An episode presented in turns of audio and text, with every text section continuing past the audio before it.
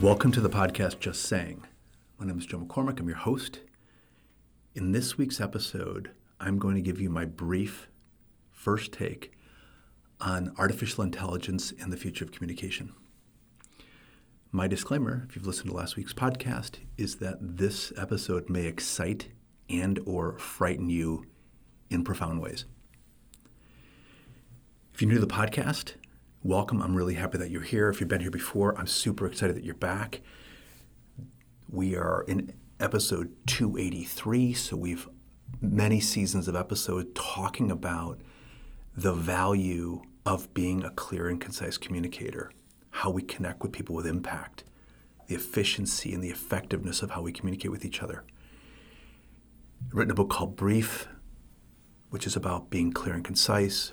Written a book called Noise, which is the dangers of distractions, disruptions, digital devices, and how we manage that environment. If you're not brief, you're probably creating noise for people.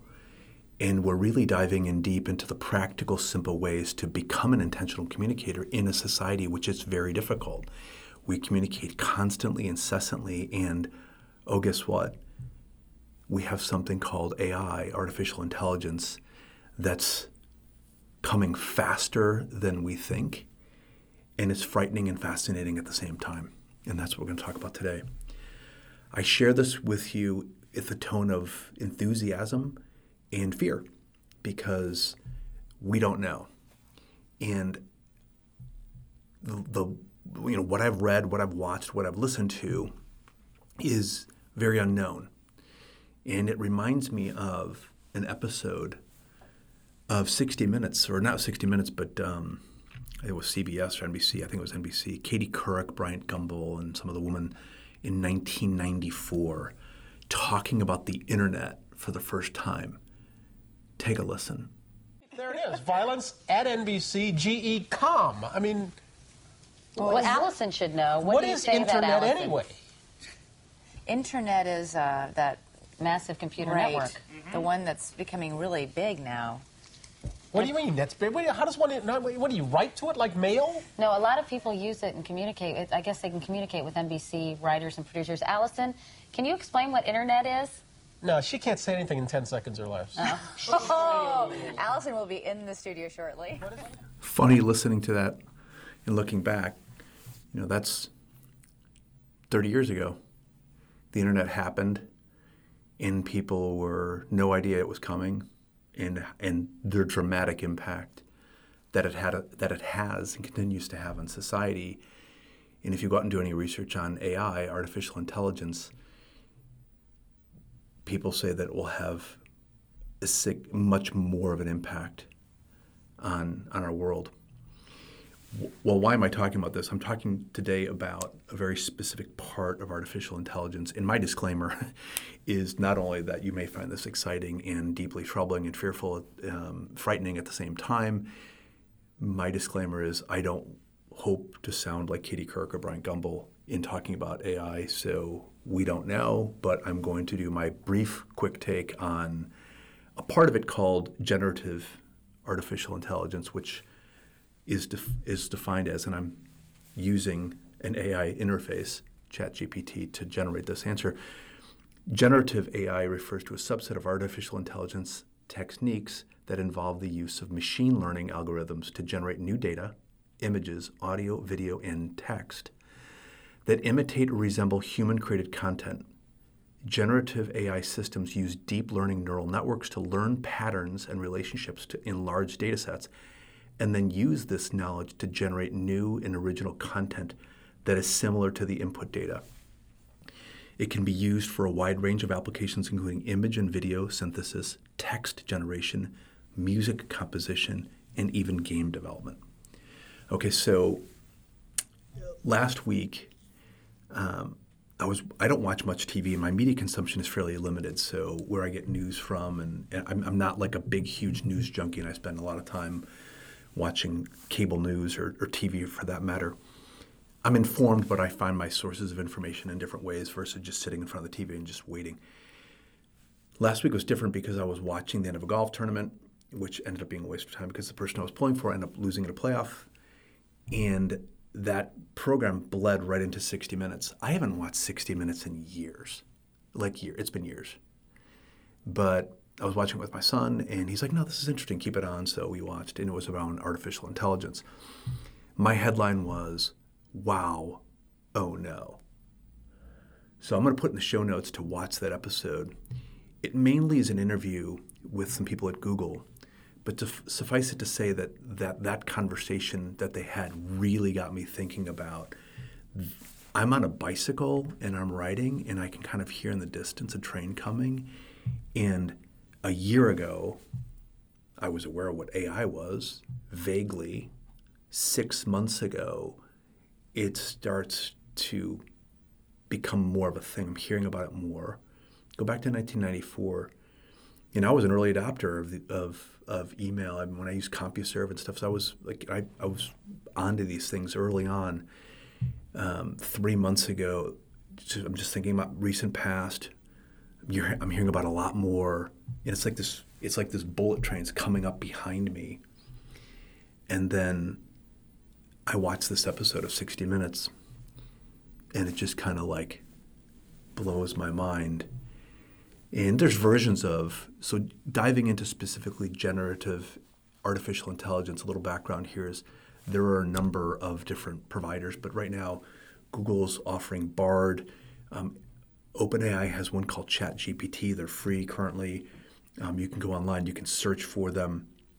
But um, I'm watching this episode, and and this is what what I'm thinking. I'm thinking of the speed and the depth of its access to information, its intelligence, its ability to compile things um, quickly, accurately, creatively, um, immediately. And so, what I did was I, to prepare for this podcast, started thinking about our point of view at the Brief Lab and the quiet workplace of these programs that we have at Sheffield, our Sheffield company, the company I own, about the future of communication. So we have a conversation with some of my colleagues about our point of view initially, and that's what I'm going to share with you is initially uh, a couple of points of view on this. Um,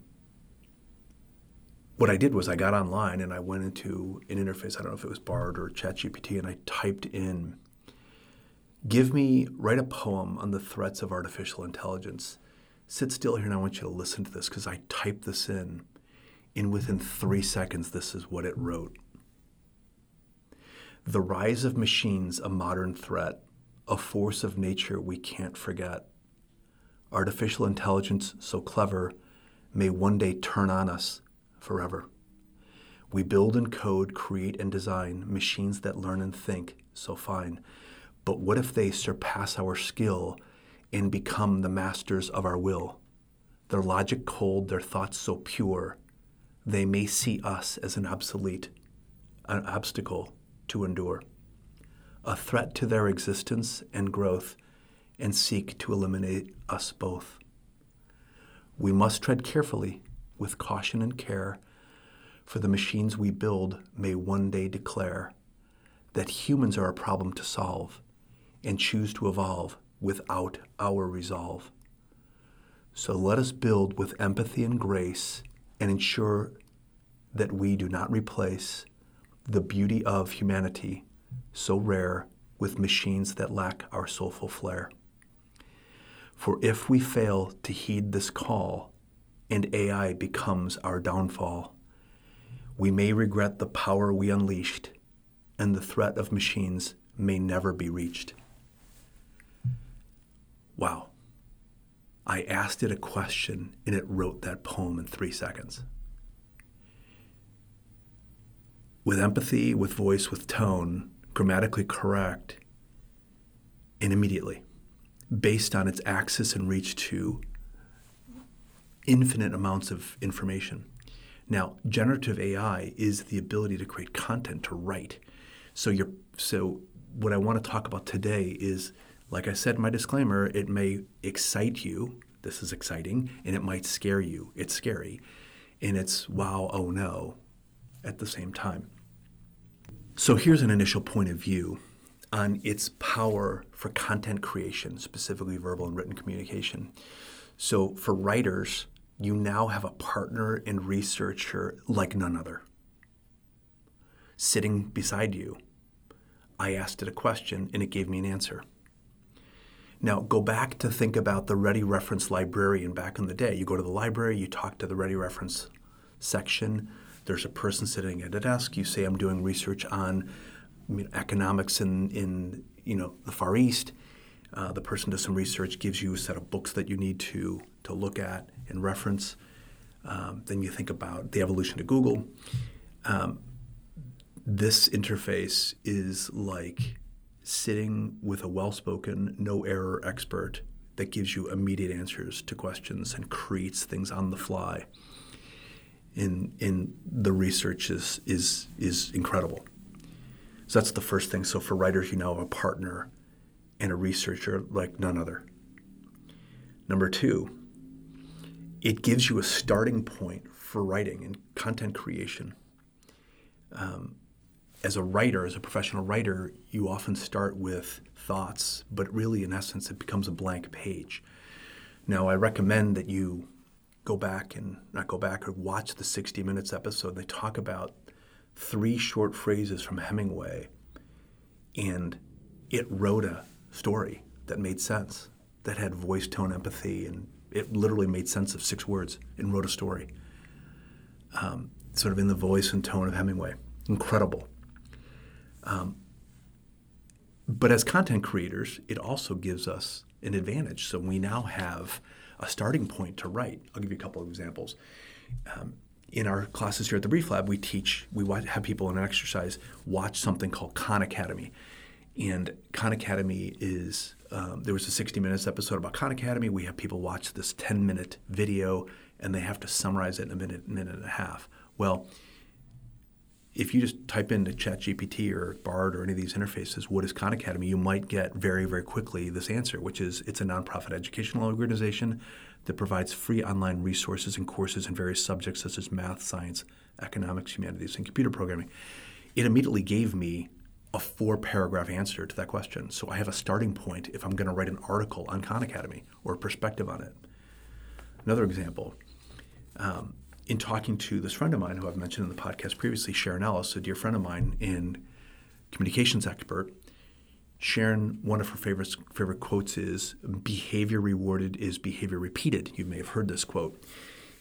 I asked this AI interface, write an essay on the quote, behavior rewarded is behavior repeated.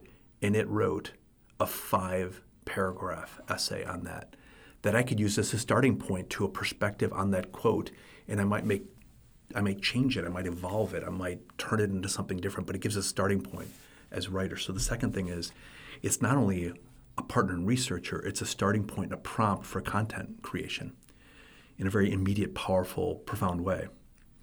The third point of view that I'll share with you is the irony of the whole thing is the velocity and speed of this change that's coming upon us in terms of how it creates information and its intelligence is so far reaching and so vast and so quick that we might see this bullet chain and we don't even know it. It just came and went and we and we were left in the dust.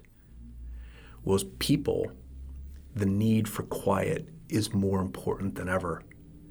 Now you can try to outrun a speed train and you're going to look silly what you need to do is stop in quiet and do what we do best, which is formulate better questions. So when you're interfacing with this, with artificial intelligence, with this generative AI interface like ChatGPT or, or Bard or whatever you might be using, you have to have quiet to, to ask the right question.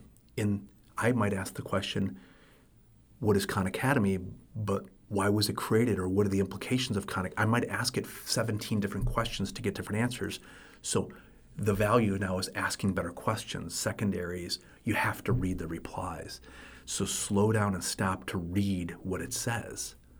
Well, when I'm reading, I'm learning, I'm deciphering, I'm determining, which are really human characteristics. All it is is emulating patterns. We need to make sense of it. So, why is this important? And how is it really going to affect us? And what is the so what? Become additives that we need to do when we're reading and then considering options, alterations, changes, implications, recommendations, and finally even decisions of what am I going to do. So that's my brief, quick take on AI and the future of communication. Let's end here for now. You have seemingly infinite, immediate ways to create and communicate. But ask yourself is it clear or is it noisy? And as you create this, will people even have the time to read it? More to come. Just saying.